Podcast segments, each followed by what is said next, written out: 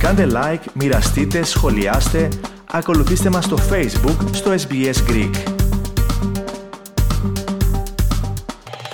Σχεδόν ένα τρίτο των γενικών γιατρών στην Αυστραλία δηλώνει ότι ετοιμάζεται να εγκαταλείψει την ειδικότητα τα επόμενα πέντε χρόνια.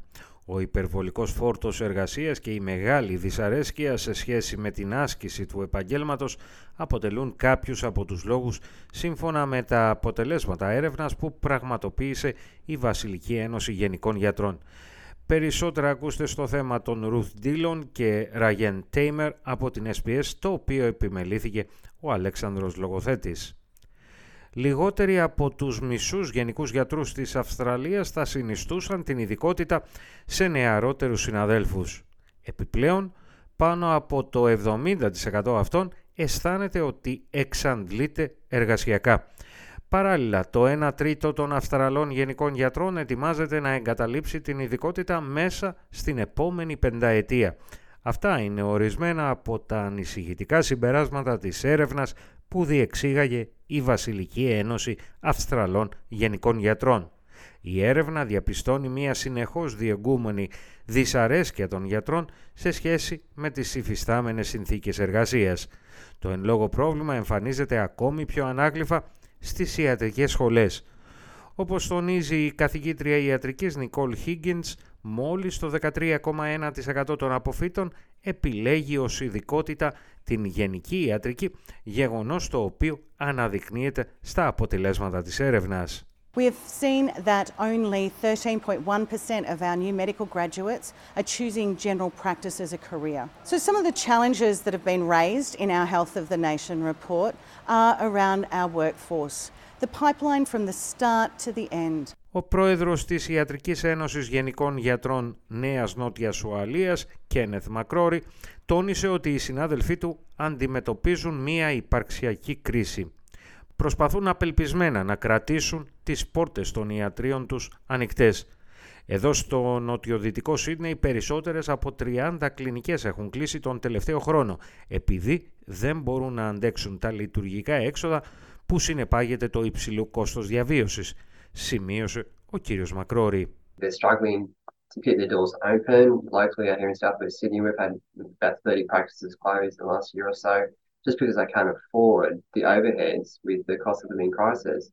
Our patients struggle socioeconomically with, with health determinants and making a living themselves, and they can't afford the ever increasing gap between the Medicare rebate and what they may recommend to recharge for people. Ο γιατρός Μακρόρη επεσήμανε ότι ένας από τους λόγους που οι απόφοιτοι ιατρικών σχολών δεν επιλέγουν την ειδικότητα της γενικής ιατρικής είναι οι πολύ χαμηλότερες απολαβές σε σχέση με άλλες ιατρικές ειδικότητες.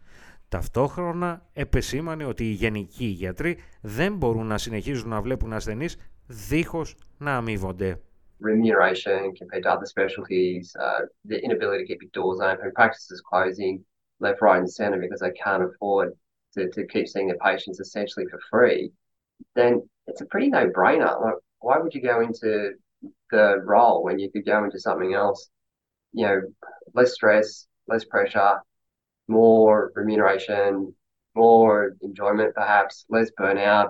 Yeah, it's, it's a no-brainer.